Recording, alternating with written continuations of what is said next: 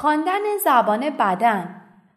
وقتی در حال صحبت با کسی هستید یا در جلسه ای حضور دارید اگر واقعا می‌خواهید بفهمید که فرد مقابل چه می‌گوید کلام آن فرد تنها آغازی برای این کار است. شما باید کاملا به وی گوش دهید.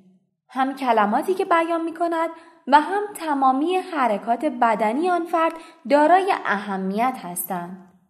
حدود نیمی از مطالبی که شخص بیان می کند در واقع از طریق کلمات او منتقل نمی شود بلکه از طریق زبان بدن آن فرد انتقال می یابد.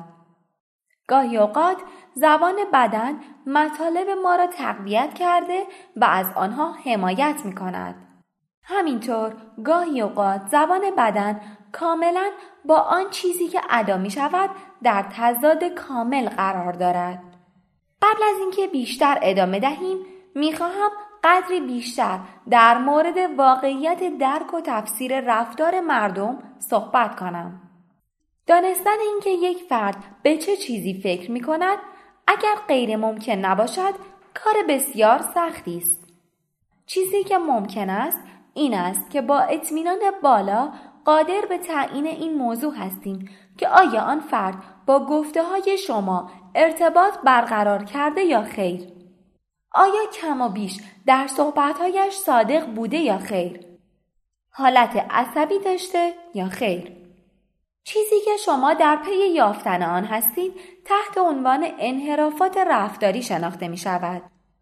اولین نوع از انحرافات انحراف از سبک عادی و معمول است که از آن تحت عنوان خط مبنا نام برده می شود. به عنوان مثال اگر فرد مورد نظر همیشه بیش از حد به شما نزدیک می ایستاده و یا بسیار آرام صحبت می کرده. اما امروز قدری دورتر از شما ایستاده و سریعتر صحبت می کند. این یک انحراف رفتاری است که نشان دهنده یک اشکال یا خطاست. به یاد داشته باشید که هرگز نباید فرض کنید که از اصل موضوع با خبرید. به جای این کار باید تعیین کنید که آیا می‌خواهید با سوال پرسیدن از آن فرد بخواهید به او نزدیکتر بشوید یا خیر. دومین نوع از انحرافات رفتاری انحراف از هنجارهای زمینه است. به عنوان مثال زمانی که شما در مطب یک پزشک نشسته اید هنجارها و آداب معمول حکم می کند که به صورت کوتاه و سریع نگاهی به دیگر بیماران بیاندازید. نگاه کردن و لبخند زدن یا سلام دادن از روی احترام نیز طبیعی تلقی می شود. خیره شدن طولانی مدت قدری غیرعادی به نظر رسیده و نشان از یک مسئله غیرعادی دارد. برای خودتان فرضیه بافی نکنید.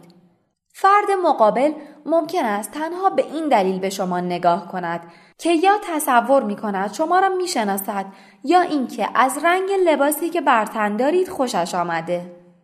انحرافات به شما می‌گویند که به چه چیزی توجه کنید.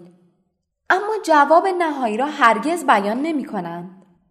اگر تصور می کنید بررسی و سوال پرسیدن ارزش زمان و ریس کردن دارند می توانید از این طریق به جواب مطلوب نزدیک تر شوید. گاهی اگر یک فرد نسبت به شخصی احساس خوبی نداشته باشد یا با صحبت کردن با وی ارتباط برقرار نکند نسبت به حالت عادی قدری عقبتر می ایستد. یا حتی گاهی از پای خودش برای ایجاد یک زاویه نسبت به آن فرد استفاده می کند. اگر قدری جستجو کنید کتاب ها و منابع مختلفی رو در دسترس خودتون میابید که با استفاده از آنها می توانید مهارت های تفسیر رفتار مردم را بیاموزید. با این حال برای شروع آن را ساده بگیرید و به تمام وجود فرد کلمات و رفتارهای غیر کلامی وی به خوبی گوش بسپارید. سعی کنید مبنای مناسبی برای خود ایجاد کنید و شروع به یافتن انحرافات رفتاری مهم و معنادار کنید. هنگامی که این کار را انجام دهید متوجه می شوید که تا کنون قسمت عمده ای از گفت و شنودها را از دست داده اید.